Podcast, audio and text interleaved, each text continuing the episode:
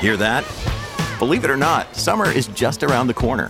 Luckily, Armor All, America's most trusted auto appearance brand, has what your car needs to get that perfect summer shine. Plus, now through May 31st, we'll give you $5 for every 20 you spend on Armor All products. That means car wash pods, protectant, tire shine, you name it. Find out how to get your $5 rebate at armorall.com. Armor All, less work, more clean. Terms apply.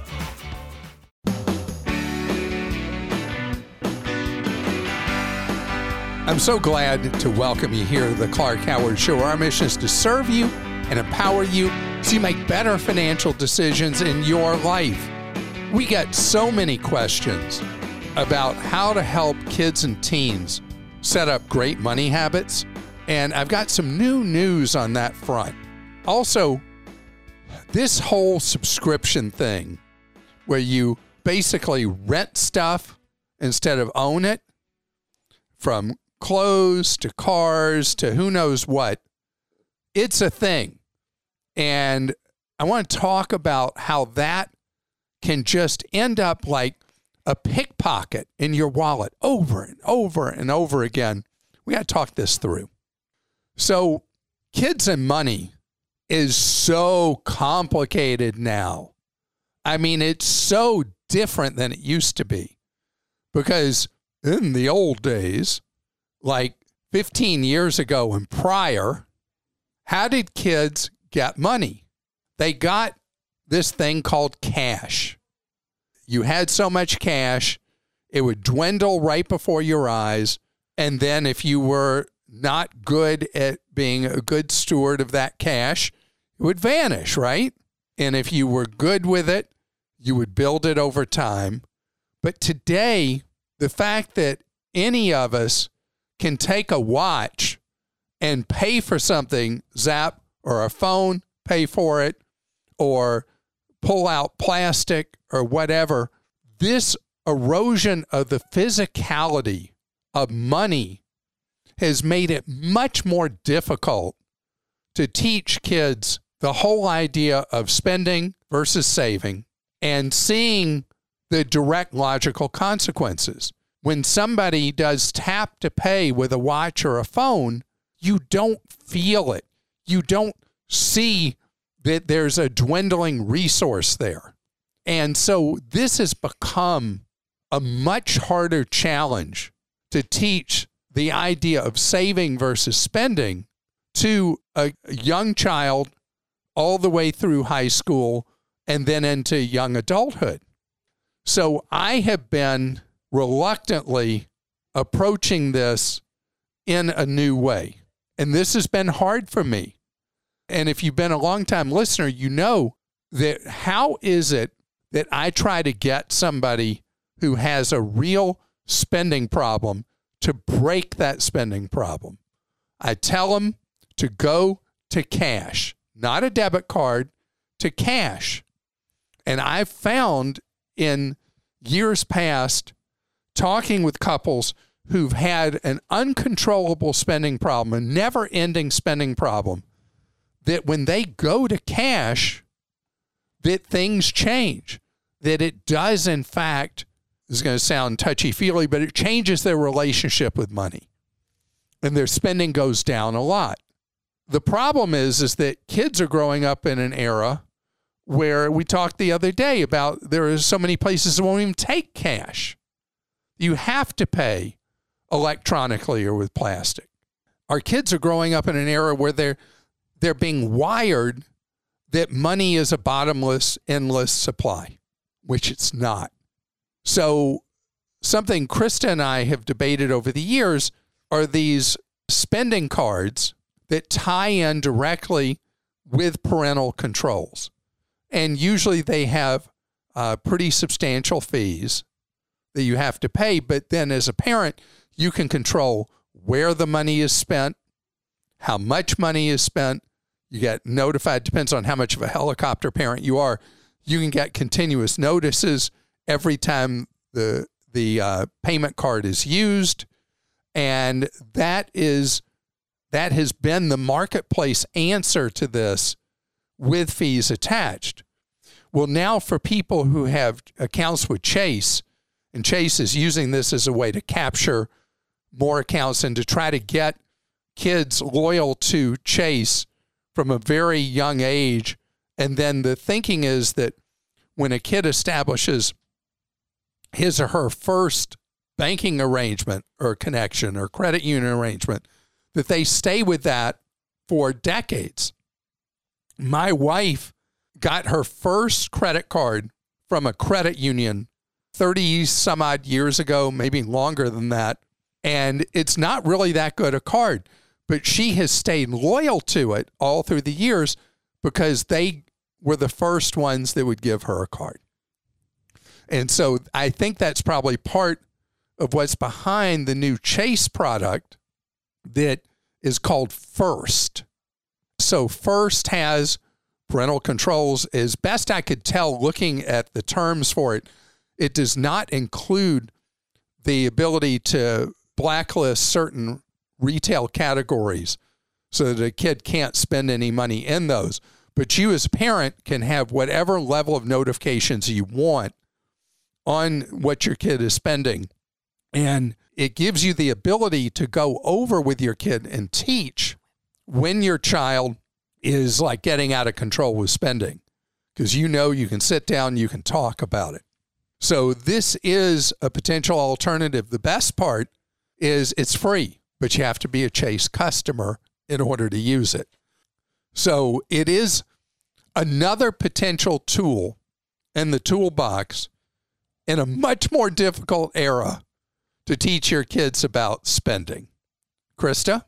Okay, Leslie in Arizona says, I recently listened to one of your episodes and have now officially deactivated Zelle. Yay! Big bad Zelle out of your life. Hooray! Thank you for the information regarding the issues there.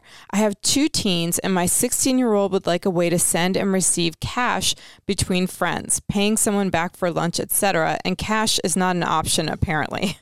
what is the best and safest way for a teen to do that these days?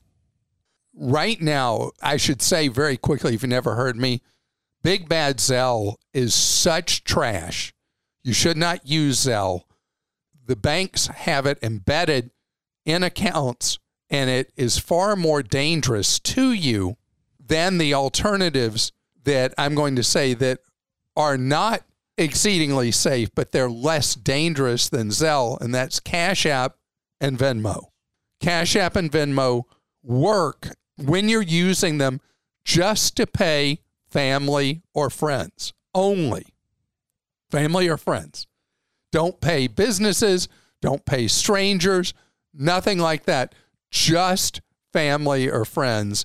And with a youth account, they're not going to have a lot of money in there. Any money you have potentially could be at risk. But if they're only using Venmo or Cash App to uh, if they're splitting a meal with a friend or whatever, they anything like that, then they're just fine with Cash App or Venmo. Remember, no Zelle ever. The banks promised consumer protections on Zelle in January that they would go into effect in January. It's now August. These still don't exist, and the banks have gone radio silent on offering any consumer protections on Zelle. They just don't care. Barbara in Ohio says, Are electric tankless water heaters a good financial investment? I love a tankless water heater. They are great, especially for anybody who travels a lot for work or for fun, people who live in a place seasonally. Are you going to save money if you don't fit those categories? I've never been able to find math that proves that the higher cost of a tankless water heater will pay off in savings for someone who lives in the same dwelling all year long and doesn't travel a lot. So, for the right situation, I'm a big fan of tankless water heaters. Joey in Georgia says, My daughter will be starting her final year of college this fall, and we wanted her to apply for her own credit card. She's been an authorized user on one of my cards since 2020 and has also had an account with the electric company to pay the power bill for her apartment last year. Per your recommendation, and because she's a Swiftie, she applied for the Quicksilver student card from Capital One and she was declined. I had her create a Credit Karma account to see if she had other accounts open in her name that we didn't know about, but that was not the case. Her credit score was 772. Why would they decline her? So, Joey, the reason they declined her is as a college student, she can get cards without a source of income typically, but they have to be a college student card. If you applied for, you applied for, oh, you, it was the Quicksilver student. Huh. I have no idea then. That's very odd because that's exactly what she should have applied for is a student version of a card. And Capital One has to provide an explanation about why they declined. I'm not sure that the explanation they would give would teach you anything or tell you anything. The card that I might recommend is the Discover Card student card. People have had great success getting that one. And also at Credit Karma, they will be able to tell her which cards she has a very high percentage chance of being approved for. So I'm puzzled because you've done everything by the book. She's got a 772 score. She is of age. She is a college student, which makes you eligible for a college student card.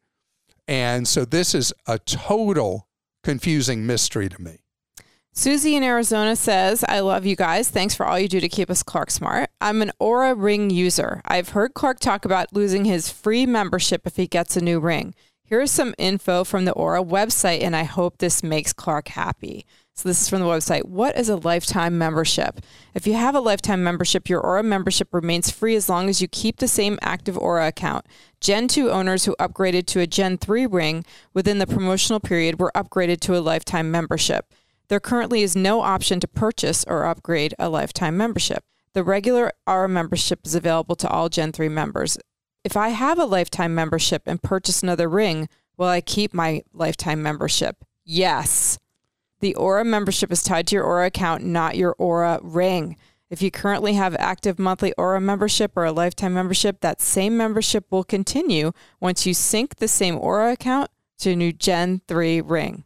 So when this ring dies, or they come up with something newer and fancier, and I, I decide I gotta gotta have it, I'm still going to be free. Is what still free. You know, it's funny because we talk about this. How many things you buy um, electronics hardware, and then later on they mess with you, like we were talking the other day about Google with the Nest security system. So that's actually great news yes. for me. Do you know there's now uh, like half a dozen competitors of the Oura Ring because a ring is apparently a superior device to something you wear on your wrist or your iPhone or Android to be able to track your health and wellness. That the ring is tracking, except when you have it in a charger, around the clock every day of the year. And I love this thing. It was expensive I mean, I replaced a $12 wedding band with a $299 Oura ring, O U R A ring, if you're curious what I'm talking about. We're going to talk about something else straight ahead, and that's people who are renting stuff that they should be buying, new or used, or subscribing to things instead of paying for things. We're going to talk about that. This podcast is devoted to the way things have become versus the way they were for such a long time that the choices we have to make become more difficult.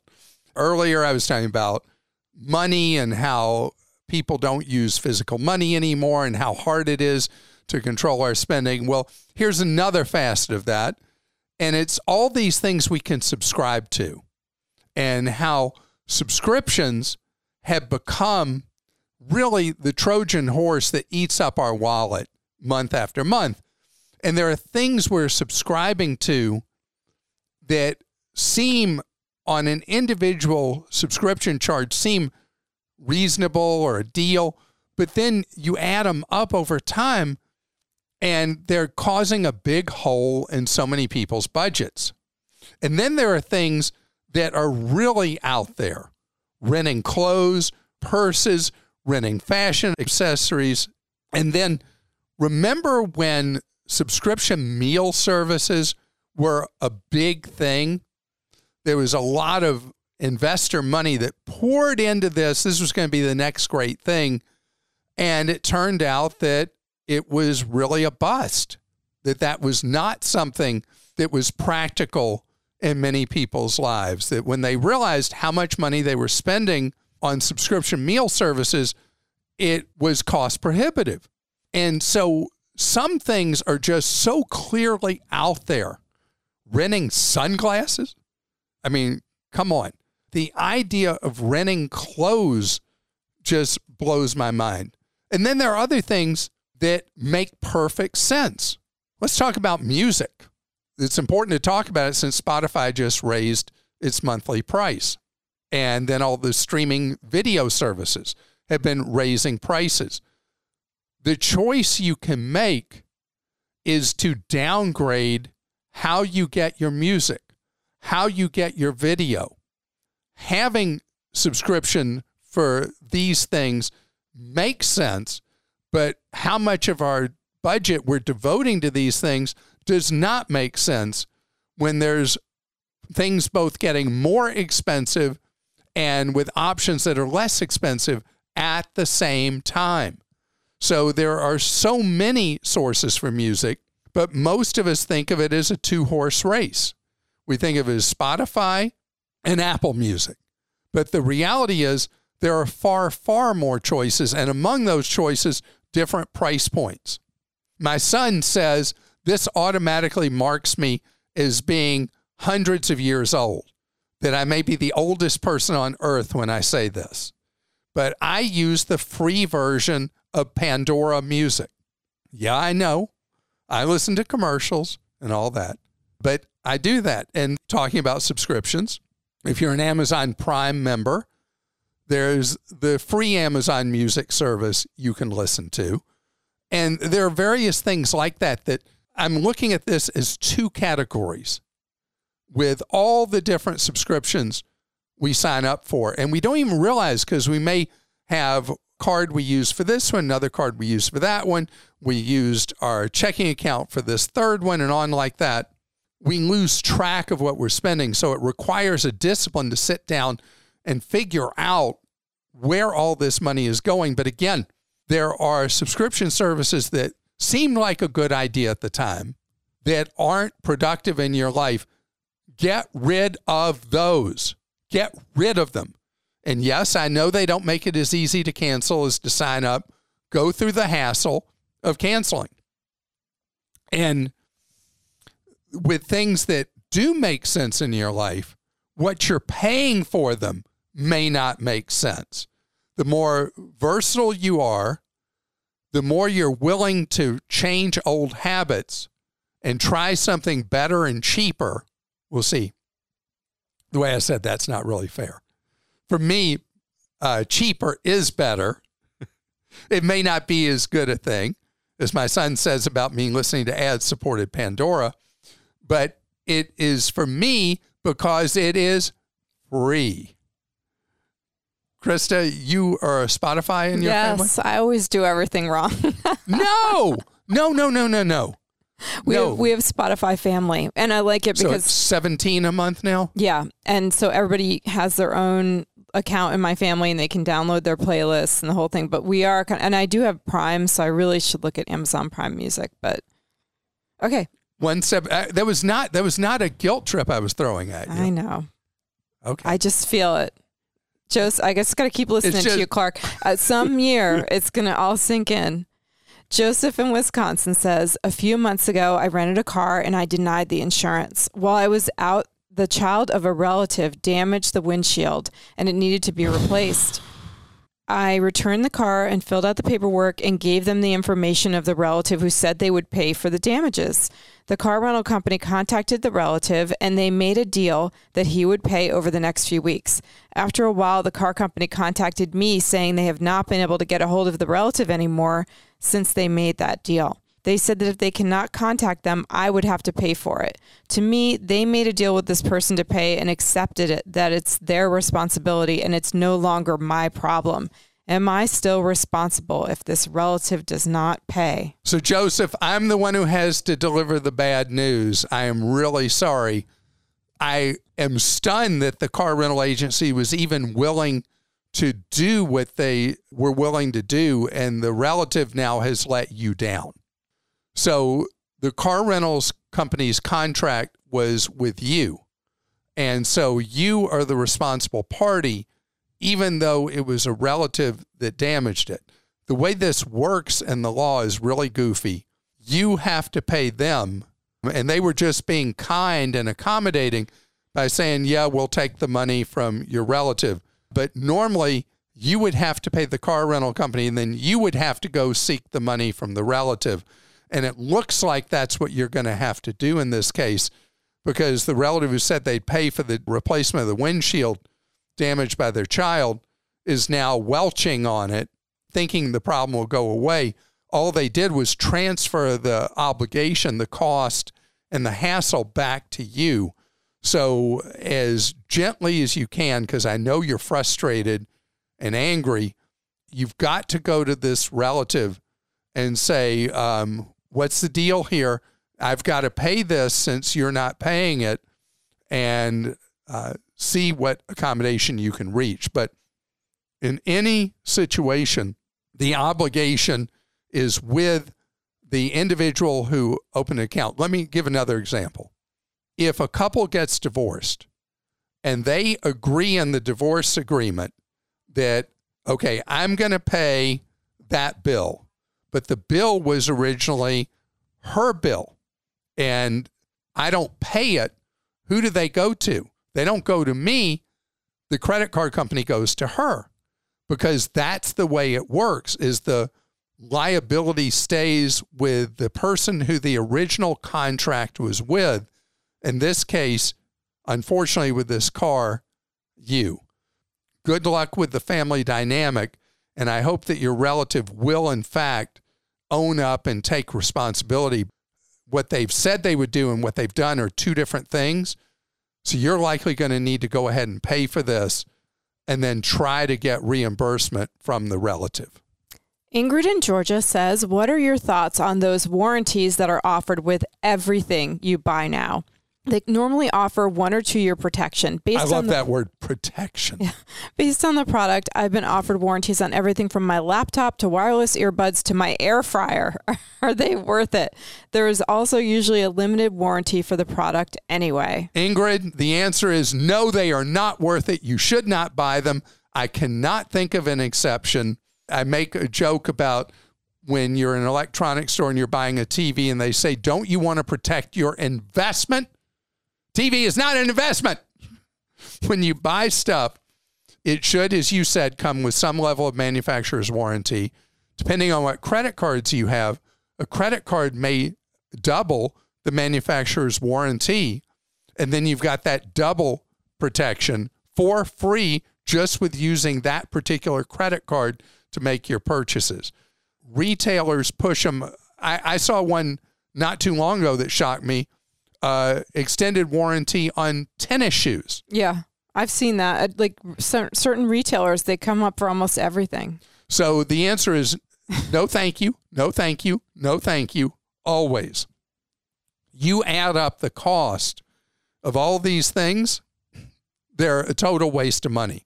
In fact, I can tell you that the last time I saw data on this, the payback for every dollar a consumer pays on purchases for extended warranties, the payback is eight cents. In other words, the average amount of loss you take is 92 cents of every dollar you pay. Now, we'll hear from people who say how wrong I am that, hey, I bought this, that, or the other. It croaked out a warranty and I got a new one, or they fixed it, or whatever. So, see, the warranty really worked out for me. But that's looking linearly instead of big picture as you painted all the different things that they try to push warranties on or extended service contracts or whatever they call them. You don't want them, don't buy them. You're better off being your own insurance company for the occasional item that does croak on you.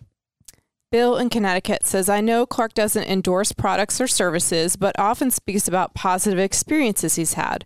I would love to see an area on the website with something along the lines of Clark has had good luck with, as this would be valuable to us listeners. The reason I mention it is I'm a shaving blade saver, thanks to previous teaching from Clark, but I do recall him mentioning an electric razor that he had good luck with. Any chance Clark could mention that again, please? Also, thanks to Clark and the team for the work they do for the benefit of all of us. Well, thank you very much for that. So, the electric razor I'm using is one I got at Walmart for $28. It is uh, a low end Norelco I can't use it for the days I'm on television because it doesn't shave quite close enough, but it was only $28. And for a typical day running around, if I'm not on TV, it works just fine for me. And it's so quick. I mean, it is so quick. You just, uh, you hear that buzz and like, feels like eight to 12 seconds later, I'm done. Now, have I missed a spot here or there or whatever? Yes, is it as close a shave as a manual razor? I guess they call it a wet razor, a blade. No, it's not as close as a blade, at least not a $28 one, but it's worked really well for me. As for the idea of putting up things that I really love, it would be a slippery slope because people might think I'm being paid to endorse something. And one of the key things is I'm unbought and unbossed. I've never done an endorsement in my life. That's where you get paid to say, this is so great. I don't do that. And so we'd have to be careful, very careful, and uh, really thoughtful about how we would ever do something where there's like a Clark Hall of Fame next to the Clark Hall of Shame. So but all the content we write is individually written on the website and you are interviewed for a lot of the content and that is definitely written in a vacuum by our editorial team and all the great writers we have so yeah there content- is not i know it's a big problem in the internet advice world is people writing what seem like advice columns but they are bought and paid for advertorials that ain't ever going to happen at clark.com that will never happen at Clark Deals. There will never be a deal posted at Clark Deals that is one that somebody paid us to say, yeah, this is the best deal ever on an air fryer. Right. Uh-uh. We have affiliate links, but the way it works on our site, which is how most sites make money, is all the content is written in a vacuum. And then we have a team of people that go in after and they'll put in if there is a link available like that's an affiliate link they will put that in there. But our editorial team has no idea what relationships we might have and that's never ever ever a part of our process. Because the thing is we only have credibility if you know you can trust the content you're getting from us at any source whether it's something you see me do on TV or a commentary you hear me on radio with or uh, my newspaper column or our websites or our newsletters or our podcast, video or audio. The idea is we've got one thing, and that's trust, and that's a currency. That is so important to me is that you be served and served well with information you can trust. You may not agree with our opinion, but that's different than us being paid to be a mouthpiece for someone. And that is a never, never, not ever line that we will not cross. Got my word on that. And I hope you've enjoyed today's episode. And if you go look at something on Clark.com, you'll read how we write that it is uh, our writer's research on that topic and how he or she feels based on the research they've done that they are giving you the best guidance for your wallet with everything you ever see posted. Have a great day.